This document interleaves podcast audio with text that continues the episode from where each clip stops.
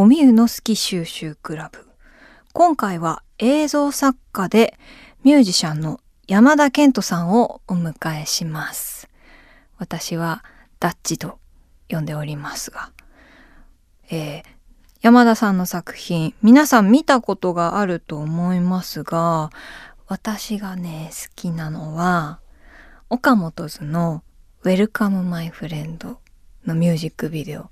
もうなんか色とか質感とかあと曲ももちろん超かっこいいんですけどその曲も岡本図のメンバーもすごくもう魅力が倍増するような素敵なミュージックビデオなので皆さん見てみてください。今日は好きな映像作品のお話を伺いたいと思います。ダッチが一番最初に好きになった映画とかって一体何なんでしょうね。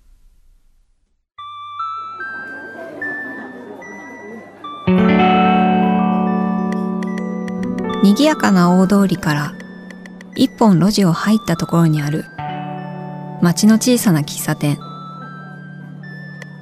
テーブルを通り抜けた先には小さな扉。ここが好き収集クラブの入り口。美味しいお菓子を食べながらあの人やこの人の好きを収集する秘密のクラブ。会員番号00番は私おみゆこと小谷美優。今回は映像作家でミュージシャンの山田健人さんと一緒に好きを集めていきます。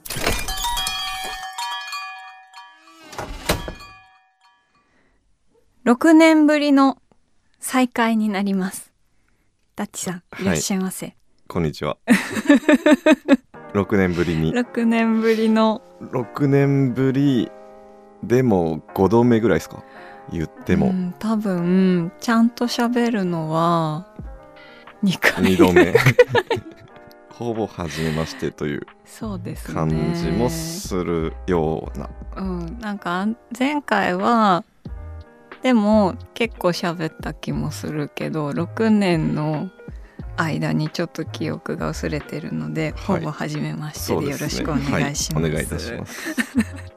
あのこの「好き収集クラブ」では毎回ゲストの方をイメージしたお菓子を用意しているんですが今回はこちらになります。錦糸町白樺のたらふくもなかです。あの、はい、猫好きでしょ？はいはいそうですね。はい。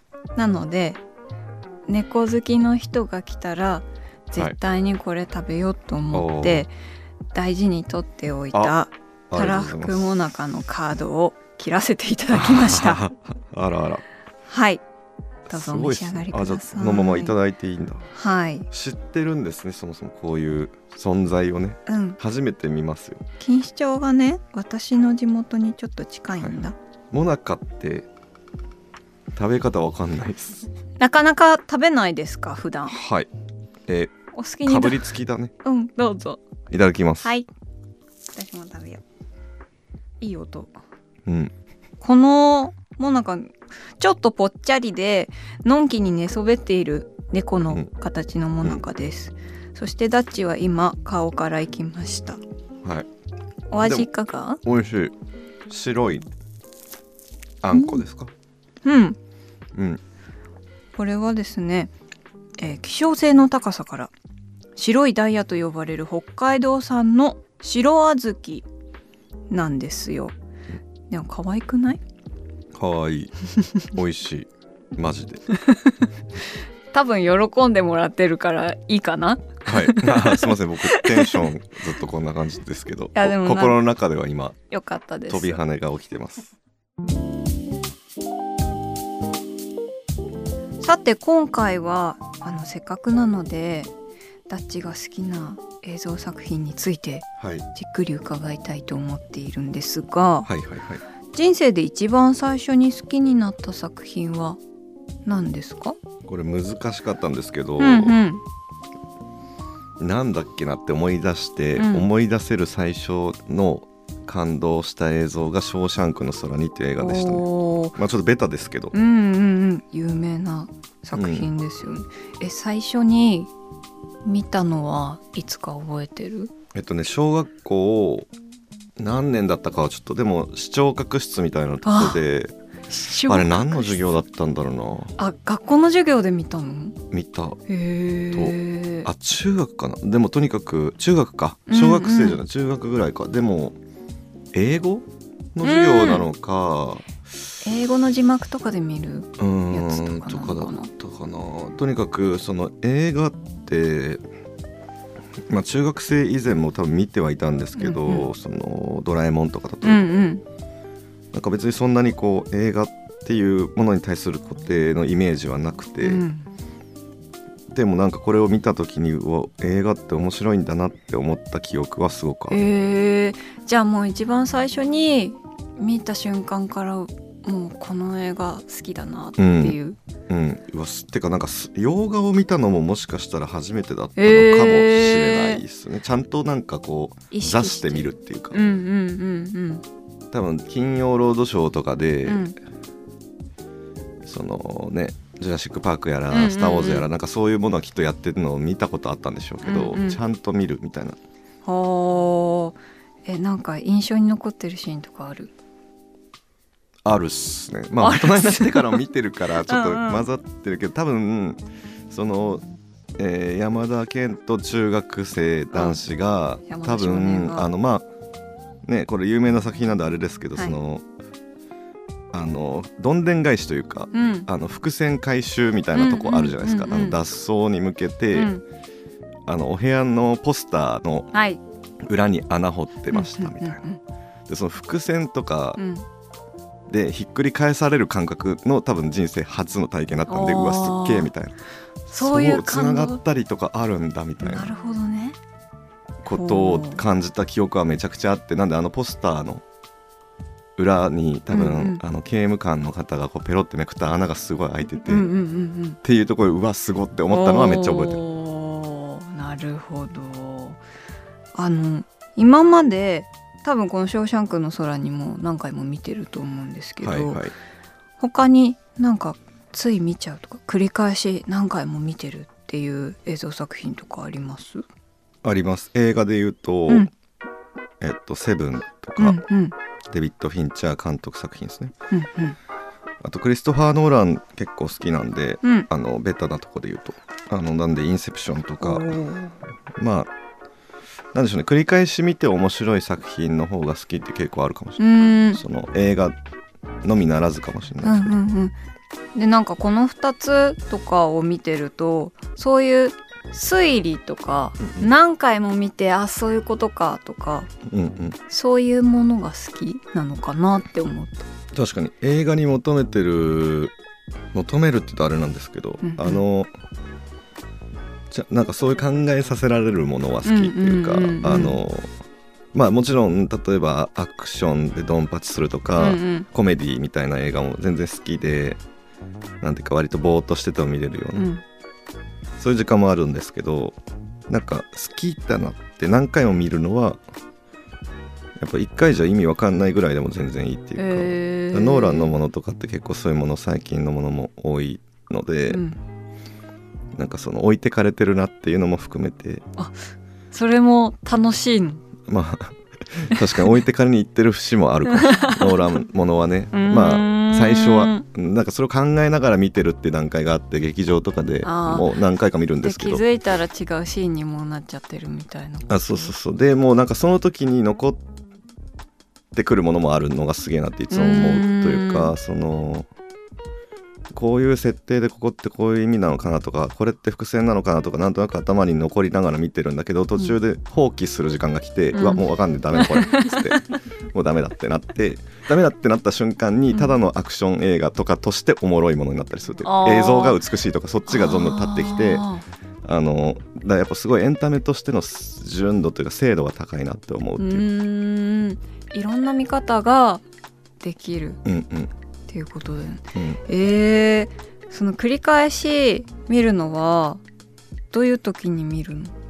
見たいって思う時。えー、っとでもどういう時なんだろう。なんか言語化むずいですねこれは。えっとふと。でも年に一度ぐらいは見てるはず。急に思い出し少たりとかするの？なんか久々見るかみたいな。うんああでもその感覚はわかるかも。なんか見たいものとかって僕そんなにこう新しいもの好きってわけじゃないんで、うんうんあの好きですけど新しいものも、うん。でもなんかこう音楽とかも最近あのー新しい音楽をどんどん掘っていこうというよりもやっぱりその中学生とか以降に聴いてた現代圏的な音楽ってずっと好きだから同じもの、うんうんうん。同じアルバム聴き続けちゃうみたいな、うんうんうんうん。そういうところがあるんでなんかあんまり意識してないですけどね。でもインセプションとかはなんかおもろいなって思う。その今泣けるんでマジで。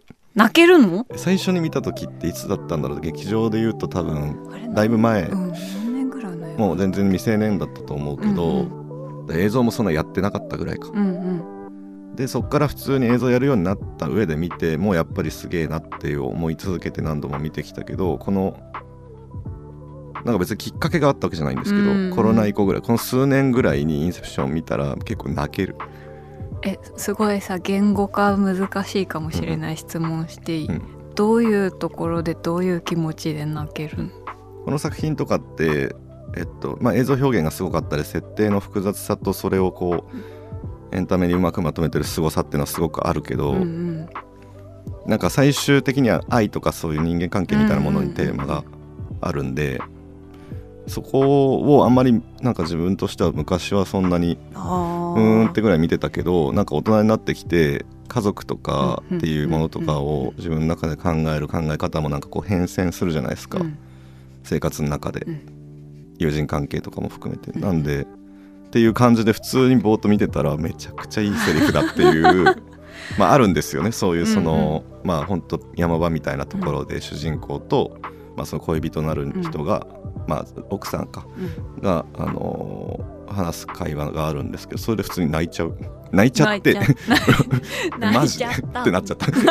めちゃくちゃ。あーでもじゃあ年齢とか自分の変化によってじゃあまた感じるところがとかグッとくるポイントがうん変わってきて、変わってきますし、変わってくる作品好きかもしれないです。そういう言い方もできるのかな。なんんか。自分と共にうん育っていく感情というか。うん。まあ映画の良さかもしれないですよね、うんうんうんうんその子供の頃見てた大人たちが戦ってる映画っていうのも、うんうん。大人になってみたらその戦ってる意味の受け方が違ったりってこと多分あるんだろうなって思うから、確かに。楽しいね。なんかそういういいな。そういう子供の頃に好きだったものを見てうん、今の自分を知ることもできる。確かにほー。深みが。深。っそういうなんか自分の変化を好きなものを通して知るのは確かに。いいね。その方が知れ知れることもある気もします、うん。自分で頭で考えるよりもね、うんうん。なんかこう作品とか何なりを反映させて反射させてというか、うんうん。うん。真面目だな。真面目だな。そうですか。最近気になってる映像作品とかあります？あります。映画ですけど、うんうん。あの邦画で「皆に幸あれ」っていう、はい。あのホラーのジャンルですよね、うんうん。あのもうついこの間から公開が始まっているホラー映画で、ホラー映画こちら誰かの不幸の上に誰かの幸せは成り立っているというテーマを下敷きに、うん。とある村を訪れた若い女性がこの世界の得意な成り立ちに疑問を抱き得体の知れない恐怖に対峙する姿を描いたホラーっていうことです、ホラーはよく見るの？ホラーは見ますね。結構好きなジャンルののかな。あのホラーとかサスペンスとか、うんうんうん。うん。あのなんか、まあ、映画自分あの長編トライしたことないんで、うんうん。あの偉そうに言いませんけどなんかホラー映画ってすごくこうわシンプルな設計うん。と僕は思ってて、展開が、うん、うん。あのなんだろうこねくり回さずとなんなんていうか意図がわかるやすい、うん。いい意味でその人怖がらせるためにやってるっていうのは 多分多分ですけど、うん。ほとんどのホラー映画は、まあ、怖いと思ってほしいと思って作ってる部分は多いと思うっていうのが、まあ、例えばそのヒューマンドラマとかだとねその感動させたいとか、うん。なんかこういろんな。感情をねこう、うんうん思い描いて、まあ、受け手のそれ次第っていう感じだと思うんですけどホラーってなんかもうちょっとそこがこうストレート。うんうんそれで撮り方とか照明の感じとか色とか、うんうん。まあ、セリフだったり音の一個も変わると思いますしそうのん。うわあのカットってここで怖いために聞いてたんだとかあの音みたいな、あそこも推理してるんだね。まあ、確かにちょっとその純粋にエンタメとして あでもホラーはだからそうなっちゃったから苦手じゃなくなってきたかもああんま怖さっていうよりもうわすげえみたいな。私は実はすごく苦手でして、はいはいはい。あの今回あの事前にアンケートではいはい。この映画を教えてくれて、何にも考えずにタイトルだけ書いてあったから、うんうん。うん、どんな映画だろうって思って、にね。予告ピッて見て最初ちょっと穏やかなんだけど、あれ？って思って、うんうんすごく怖いじゃないかってなって。でもちょっと頑張って最後まで予告見たんですけど。でもすごく怖そ すごく怖そうだようね。だし、まあ、見に行きたいと思ってるんで。えそういうさホラーとかも自分の作る作品にヒントになったりするの？あーでもそれはないかもね。あないんだ。映像を見て何かのヒントっていうのは僕はあんまないのなんか私はあのヤイエルのかなはい「タオ」のはいはい。ミュージックビデオがすごい好きなんですけど、怖い。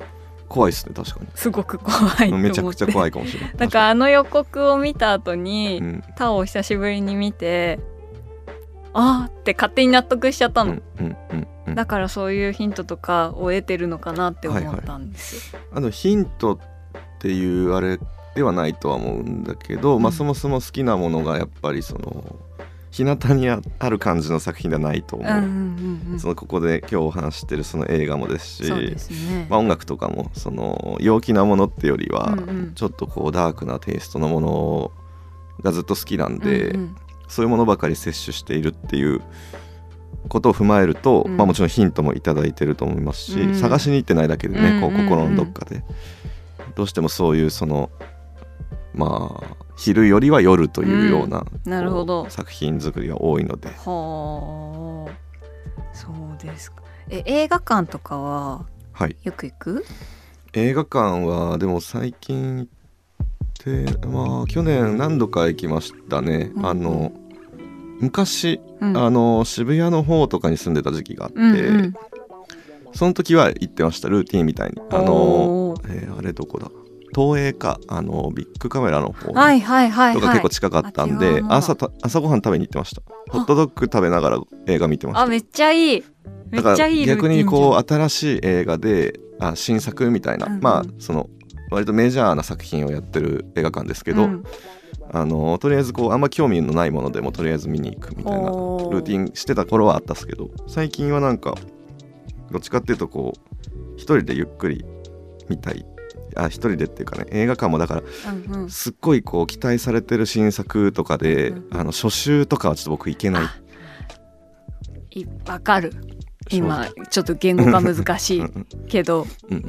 わかる。うんちょっと落ち着いた時に私も行っちゃう、うんうん、なんかまあ両 両サイド人いない方が落ち着くみたいななんかそういうのもある。だからあの遅い時間とかに行きたいはいはいかもうんうん、夜とかね。まさに端っこのほんと一番奥の角の席で見てます、僕は絶対、えー、はじ真ん中で見ろよって思われるかもしれないけど映像やってんの。いやいや一番角っすね。お好み。なんか、へえそれはやっぱり集中して見れるから？うん、もう集中して見れるからかも。あとうん。なんかその僕じっとしてらんないんであんまり。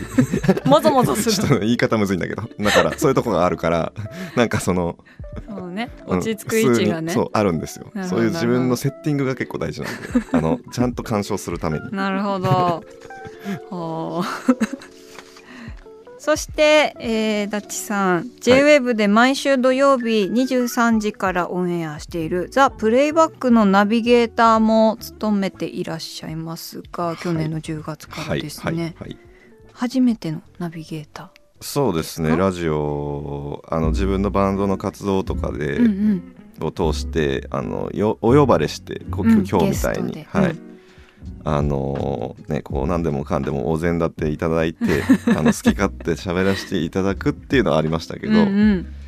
自分一人であの自分の進行ペースでうん。仕切ってやるのは初めてなんであのーまだ全然僕はそんなに自分が 番組やってますって言えるほどのそんなにねクオリティの高いですか。あ私のあれをは届けられてる自あ信が、のあのゆるい感じはあの時間帯にすごくはいはい。なと思ってだいぶ緩いんじゃないかなとは思ってますけどね、うんうん。そのテンションはこの感じですし。なんかあのリスナーの方からのお便りのコーナーあるじゃないですか、はい、あそこをね、うん。あのすごく一定のテンションでうん、読んで「はい」ってこう次に行く。あの関係性が私はすごい憧れるの。私は結構なんかわーって喋っちゃうから、はあはなんかかっこよくていいな褒められたあれじゃないと思う。私はもうそそれには今からなれないかあら。あちょっとね。ちょっとさこれやればよかった。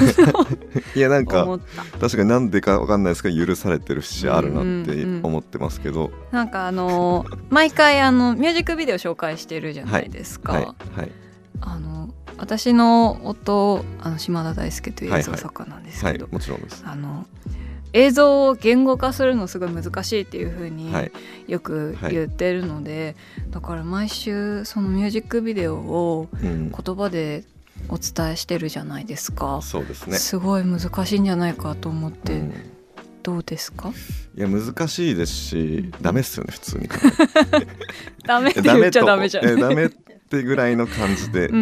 いやなんかいや本当におっしゃる通りであのー僕が例えばその映像の企画を上げていく時とかって、うんうん。例えば絵コンテとかもほとんど書かない。あそうなんだ。というか、えーまあ、もちろん求められたりするようなものは書かないといけない部分もあるんですけど、ある程度ね例えば、うん。うんあと複雑なものとかうん。なんですけどなんかあんまりこう作る時にうん。映像作る時に絵一枚でもやっぱちょっとその逆に言語化の逆っていうかうん。可視化みたいな意味で書いちゃうと例えばそのアングルっていうものに結構縛られたり、うん。そこからこうロケハンやる準備をしていくのに、まあ、縛られるなという感じがあって例えばそのカメラマンの何それに委ねたい部分もあるし、そういうちょっとしたアングルとかうん。絵作りのところ、だからあんまり書かないんですよ。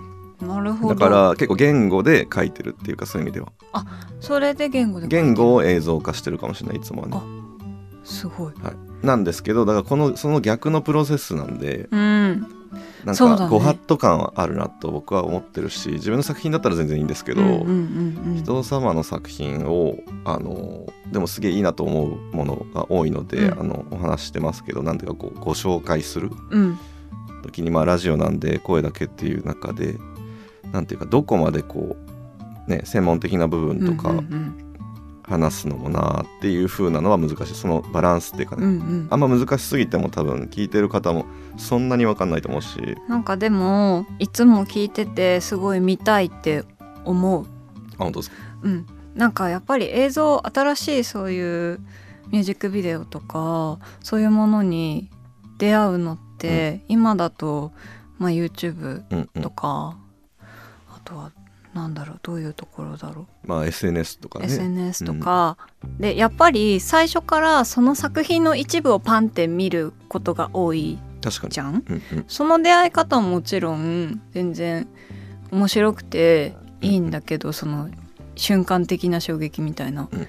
じゃなくてなんか言葉で映像を知るって今まであんまりなかなかなかったなと思って。確かに。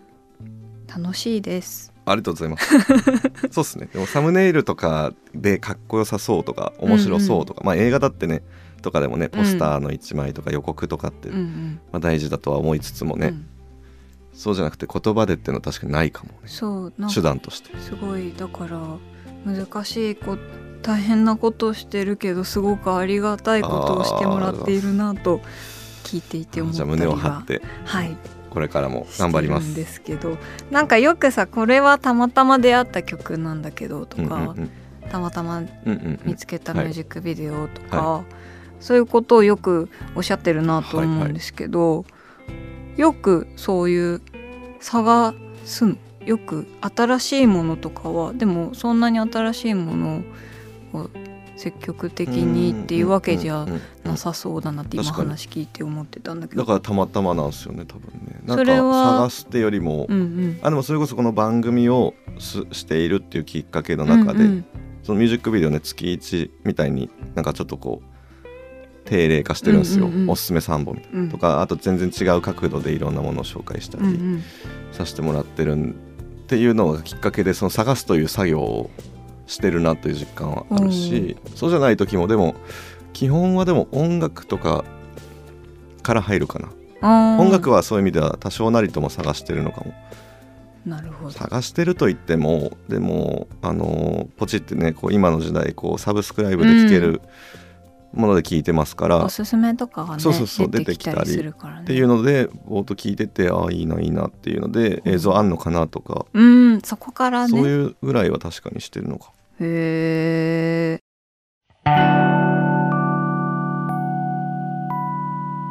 おみゆの好き収集クラブ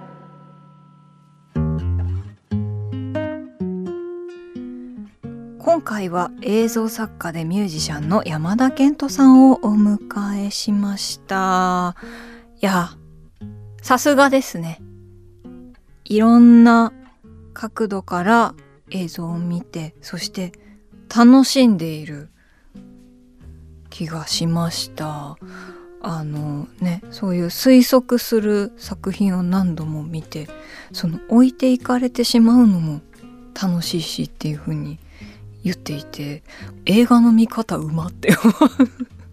私だったらなんか「えわかんないわかんないあー」って思ってなんかパニックになって終わりそうなんですけどいやさすがだなと思うしちょっと参考にしたいなと思ってしまいました。では今日私が、えーダッチさんから収集した好きをコースターに書いてみたいと思います。今日はね私も本当にリアルタイムで考えていた話が出たのですごく嬉しかったです。では読み上げます。ずっと好きなものを通して今の自分を知る。やっぱり今まで何度も何度も繰り返し見ている作品ででもその都度グッとくるところが違かったりとか前はそんなに理解できなかったけど今めちゃめちゃ理解できるっていうことがあるっていうのはずっと好きなものっていうのはなんかね今までの自分の人生で一緒に寄り添って並走して一緒に歩んできてくれているんだなっていう風に感じるとより大事なものな感じもしますしなんか好きなものを通して自分を今の自分の感じを知れるっていうのは単純にすごく嬉しい行為ですよね。なのですごいいい言葉だなと思ったのでこちらをきました。では今日集めた隙もガラス瓶に入れたいと思います。